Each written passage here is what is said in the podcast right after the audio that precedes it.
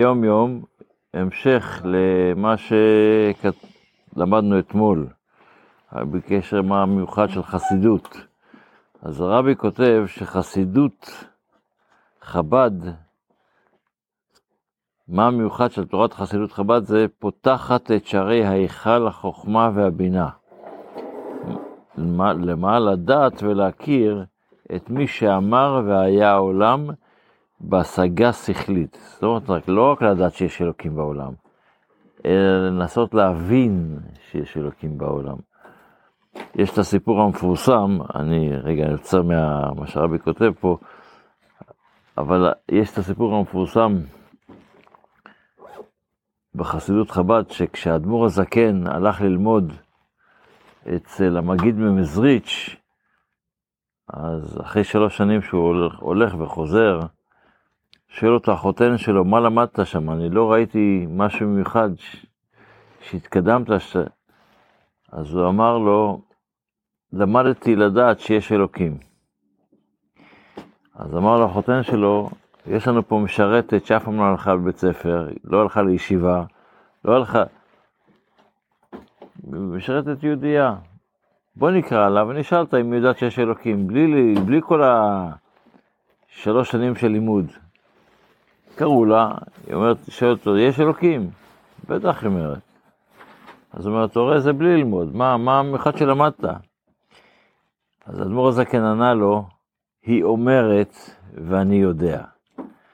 אז זה מה שהרבי כותב פה, שחסידות חב"ד פותחת את היכל החוכמה, חוכמה ובינה לדעת ולהכיר את מי שאמר והיה העולם, בהשגה שכלית, ומעוררת את רגשי הלב להתפעל באותה מידה שבלב, שהמחייבת השכלה זו. זה לפי הרגשה, לפי הידע, גם הלב מרגיש את זה.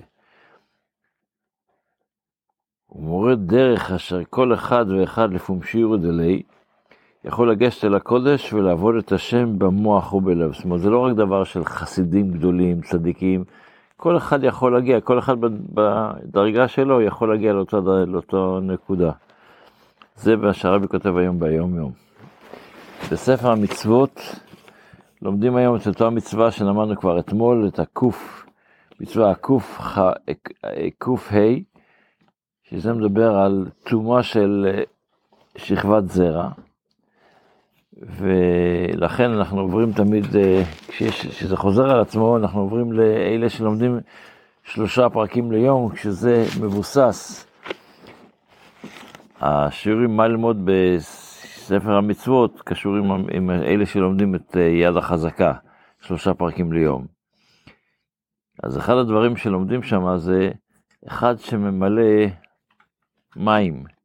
לקחת לי ומילה מים מילא עשר דליים, הממלא, וכן הממלא בעשרה דליים זה אחר זה.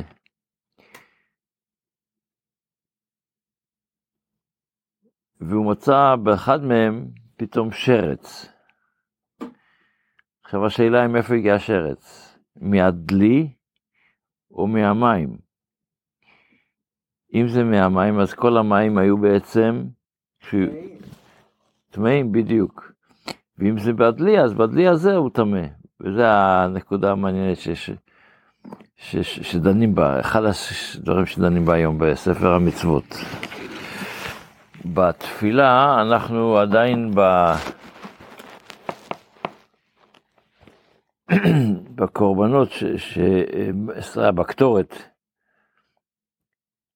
שרבי נתן אומר, תניא רבי נתן אומר, שהסברנו אתמול שצריך לדבר כשמכינים את הקטורת, צריך לדבר אליהם, מפני שהכל יפה לה, דיברנו אתמול. עכשיו ההמשך של זה, זה פיתומך לחצאין כשרה. אמרנו שיש לקטורת כמות, 368, עם כל הפירוט הזה, ש-70 מזה, 70 מזה, 16 מזה, כל הפירוט שלמדנו. מה קורה שבן אדם אין לו את הכמות הזו, יש לו חצי מהכמות הזו, לכל דבר יש לו את החצי מהכמות, או שהוא צריך שזה יהיה, לערבב את הכל ביחד, אז יש לו חצי מהכמות. פתאומה לחצאים כשרה, אתה יכול לקחת גם חצי כמות, ואחרי זה לקחת עוד חצי כמות, ו... אבל לשליש רביע, אם יש לו שליש או רבע, לא שמענו. אין לנו במסורת אם זה כשר או לא כשר. לכן בהלכה יש הלכות שקובעים אותן לפי המסורת, לפי מה שנקרא ההלכה למשה מסיני, לפי איך שזה ידוע ממסורת, מדור דור. אמר רבי יהודה, אז רבי יהודה כן מתייחס לזה, זה הכלל. אם כמידתה כשרה, לחצאין. אם אנחנו לוקחים את הכל באותן המידות, אז זה כשר לחצאין וכן הלאה.